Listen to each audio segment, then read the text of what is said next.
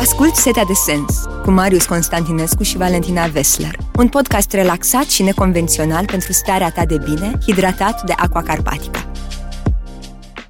Bine ați revenit la Setea de Sens, un podcast hidratat de Aqua Carpatica. Bine ai revenit, Valentina Vesler. Bine te-am găsit. Vorbim despre etică și morală și spuneai că ai urmat un curs de etică mai nou și care te-a inspirat. Despre ce este vorba? De ce l-ai invocat? nu trebuie. să-l invoc și eu. Cursurile de etică și morală ar trebui să fie prezente Zilnic. la orice și zilnic și la orice nivel și într-o oarecare măsură cred că există. Eu nu mai știu ce se întâmplă în uh, sistemul uh, la nivelele gimnaziale, dar cred că există uh, această disciplină etică. Ai să râzi, dar uh, etica este acel sistem, nici nu știu cum să o numesc, acea disciplină care se învață de când ești foarte mic. Um, noi putem să vorbim de etică și morală abia de curând, de curând, uh, acum 2000 de ani, avea o altă configurație, era altceva însemna. Fiecare civilizație, fiecare epocă, fiecare cultură are sisteme etice și morale diferite. Și aceste sisteme, eu n-am să țin cursul de etică acum aici, ci uh, îți spun cu ce am rămas eu și ce mi-a ajutat uh, foarte mult. Sunt sisteme care se construiesc pe baza experiențelor și uh, interacțiunii pe care membrii comunității o au. Și ele la bază au tot reguli. Uh, doar că etica este un pic mai superflu este un pic mai uh, discutabilă și este acolo la, la limită. Este eticsă, ea nu este cuprinsă într-un set legislativ, să zicem. Rămâne uneori la latitudinea celuilalt să discearnă ce este etic și este rezultatul culturilor, rezultatul culturii în care trăim. Și ar trebui să vin cu niște exemple ca să... Și chiar, uite, mi-am adus aminte de un exemplu pe care l-am avut în uh, Uh, în timpul cursului. În mare se înneacă mama ta și soția ta și copilul tău, cred. Hai să vedem, să complicăm un pic lucrurile. Toți trei se neacă, toți trei sunt pe moarte. Tu pe cine salvezi? Pe mama. De ce o salvezi pe mama? Nu știu, nu m-am gândit la răspuns. Răspunsurile sunt diverse și fac obiectul acelei etici care vine din cultură. Cum nu-ți salvezi copilul? Copilul este mai presus decât orice. Cum? Nu salvezi soția? Este sufletul tău pereche. Cum? Nu salvezi mama? În orice caz, pe oricine ai alege, se găsește cineva care să conteste alegerea ta. În civilizația uh, budistă, de exemplu, pentru că așa, așa era exemplu și așa... Eu n-am citit mai mult, dar l-am crezut pe cuvânt. Mama este cea salvată. De asta voi fi budist. Sunt budist, da, adică... Pentru că datoria ta morală față de mamă este mult mai mare decât față de copil, față de soție. Este o datorie morală pe care o ai. Aceste valori etice și morale se transmit. Sunt niște legi nescrise ale așa se face, așa e moral să salvezi pe cineva în suferință.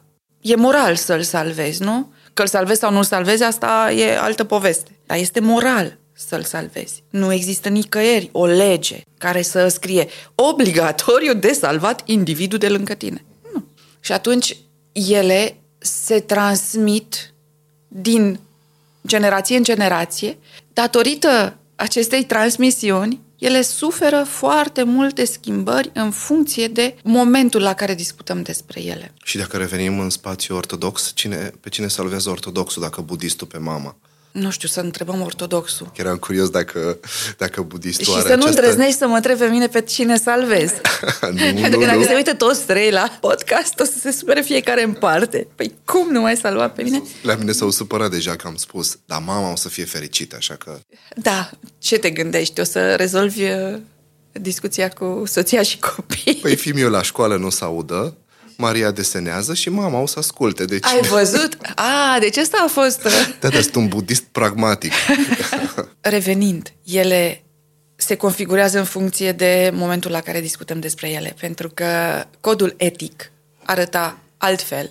Un cod etic într-o comunitate arată într-un fel și răspunde nevoilor și dinamicii din acea comunitate, într-o altă comunitate arată altfel.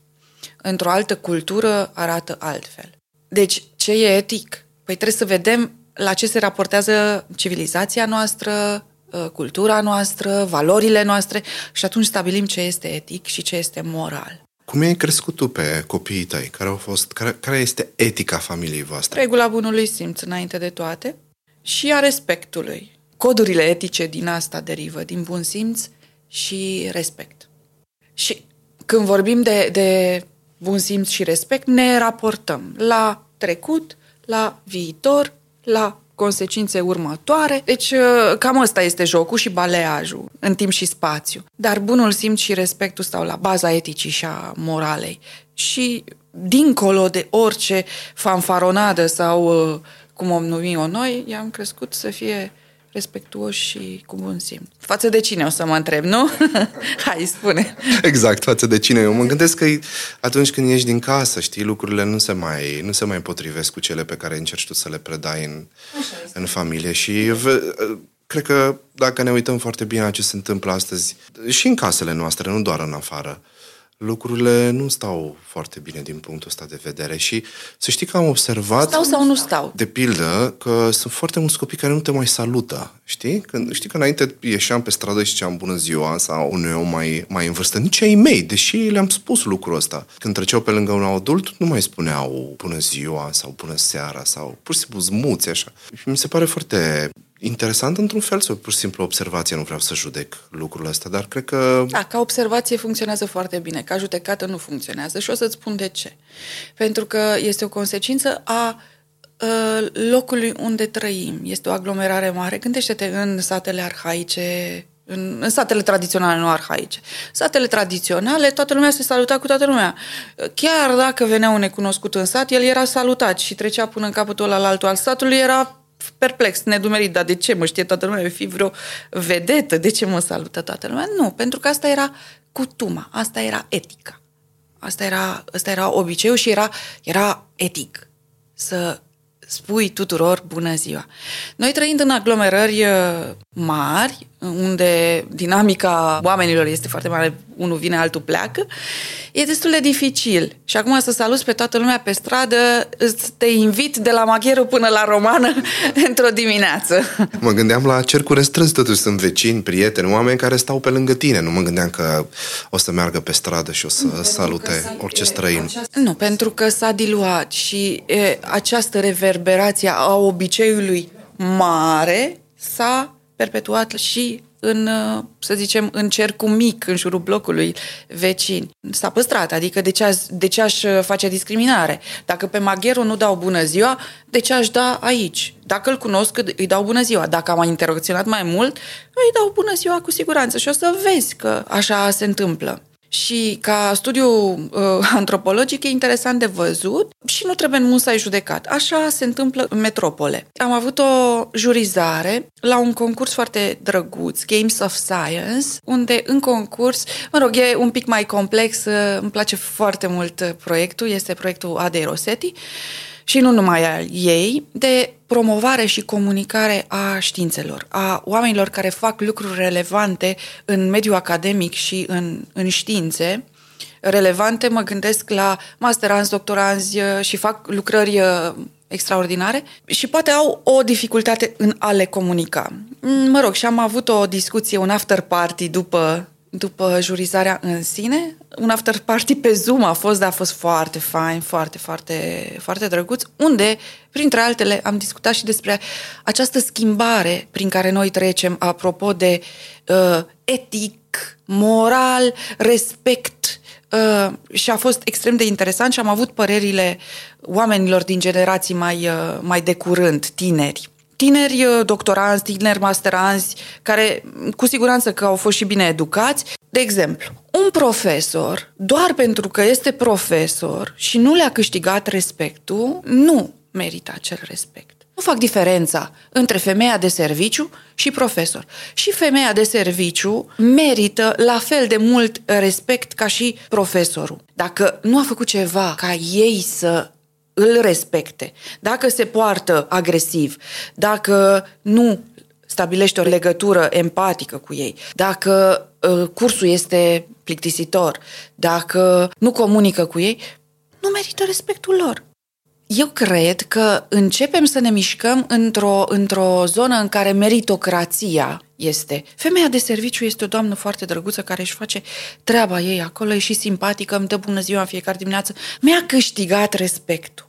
Pentru mine, statutul că sunt profesor universitar, cinci doctorate și da, eu, de fapt, uman, la nivel uman, sunt găunos, nu, e, nu mai este suficient. By default, din star, din oficiu, nu am respectul lor. Deci cam asta e percepția generației ăstea, din câte o simt eu.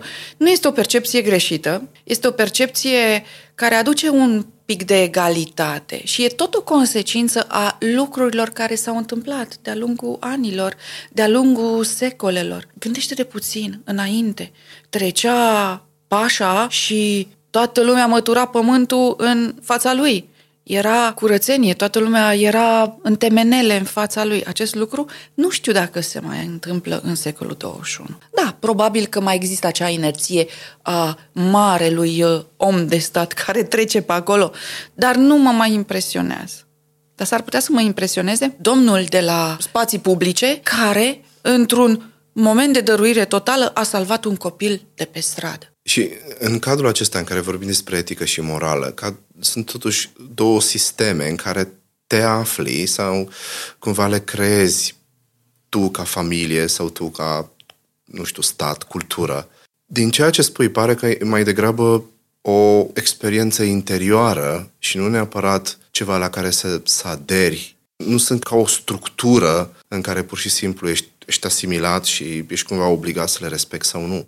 Nu, nu este chiar așa. Dar ai făcut o observație foarte bună. Codurile etice și codurile morale au fost o consecință a unor nevoi. Doar că de data asta nevoia s-a schimbat. Este o nevoie interioară și atunci ele trebuie să fie în și mai mare conexiune cu omul, cu valoarea umană, nu neapărat statutul și toate constructele pe care le aveam noi, că tu ești mare prelat, ești uh, mare om de stat, mare intelectual, mare... Nu statutul, ci ce faci tu cu acel statut. Cine ești tu ca om în relația cu ceilalți. Eu aici simt schimbarea. Atunci au servit altor scopuri. Au servit unor mișcări sociale care aveau altă treabă. Se întâmpla altfel autoritatea, instituția.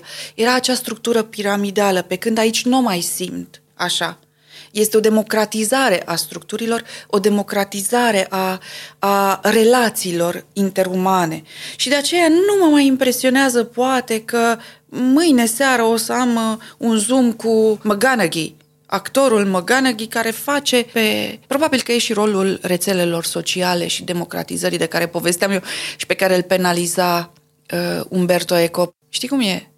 Moneda are două fețe. Da. Și cealaltă față? Și cealaltă față este cea negativă în care uh, eu sunt pe picior de egalitate. Eu ar trebui să găsesc cumva să merit locul acolo și aici intervine morala și etica. Nu vom putea să contracarăm. Mi se pare foarte interesant cum și antropologii vor avea mult de treabă, inclusiv uh, oamenii care reglementează. Forța nu știu cum va mai funcționa. Sistemele care sunt pe principiul lui trebuie, musai, nu știu cum vor funcționa. Probabil că vor funcționa într-o oarecare măsură. Există o forță novatoare și o forță conservatoare. Ele întotdeauna există în orice sistem, dar uh, e interesant de văzut. Senzația mea, uitându-mă la copii, este că nici nu mai trebuie să facă asta. Copiii nu mai sunt obligați să facă ceva, ci pur și simplu sunt captați. Adică le stimulează atât de tare plăcerea și mă gândesc la umanitatea asta care devine din ce în ce mai artificializată, ei nu se mai supun pentru că trebuie să se supună cuiva. Ei pur și simplu se duc în locurile alea și acceptă anumite legi sau um, pur și simplu intră într-o lume care atât de tare le, le stimulează plăcerea încât se, se predau pur și simplu. Nu mai, nu mai trebuie nimeni să guverneze deasupra lor. E foarte interesant că ai adus vorba de inteligența artificială și cum va funcționa ea. Una dintre lucrările pe care uh, am avut un concurs, era exact despre rolul educatorului în viitor. Eu abia aștept să citesc lucrarea aia de doctorat, sincer, pentru că am avut doar bucățele din ea. Instinctul îmi spune că nu va dispărea niciodată, pentru că ce transmitem fizic eu mă bucur pentru ce se întâmplă cu inteligența artificială, pentru că foarte multe din lucrurile pe care trebuia să le fac, nu mai trebuie să le fac și mi ușurează foarte mult munca, inclusiv munca de cercetare. Dacă făceam cercetare acum 20 de ani, trebuia să mă duc la bibliotecă, luam teancuri, teancuri, fișe de așa, mai le duceam acasă, mai făceam și o sciatică, lombă sciatică, ce făceam. Deci era foarte complicat să bagatelizez un pic discuția. Dar, acum, inteligența artificială poate să îmi facă acest lucru și unde vine măiestria? Să fiu mai deștept decât ea și voi fi mai deștept decât ea. Pentru că, până la urmă, inteligența artificială este rezultatul nostru, iar ce va transmite educatorul pe educator, pe profesor, cred că o să-l determine să fie mult mai rafinat, să fie la acele, atent la acele valori la care acum nu este atent, pentru că el transmite și acum informație gen uh, capitalea Venezuelei, iartă-mă, dar le găsesc pe internet. Nu. Hai să găsim niște moduri mai creative de a învăța lucrurile, nu de a memora, adică să ieșim din paradigma aia, pentru că nu avem nevoie să mai memorăm. Să ne dezvoltăm creativitatea și să ajungem în aia 5% de care vorbește Umberto Eco. Cei care nu sunt somnambuli, să ne trezim. Da. E o perspectivă da optimistă, eu spun acum la încheiere, având în vedere că de dimineață trei oameni au folosit același cuvânt când a venit vorba despre inteligența artificială, este înfricoșător. Bine că m-am întâlnit cu tine astăzi în podcast să mai, mai oferim și o altă perspectivă celor care se îngrijorează. Poate fi îngrijorător, există și acest scenariu. Există și această libertate de a ne îngrijora. Valentina Vezler, îți mulțumesc mult pentru prezența ta aici în Setea de Sens, un podcast hidratat de Aqua Carpatica. Ai ascultat Setea de Sens, un podcast pentru starea ta de bine, hidratat de Aqua Carpatica.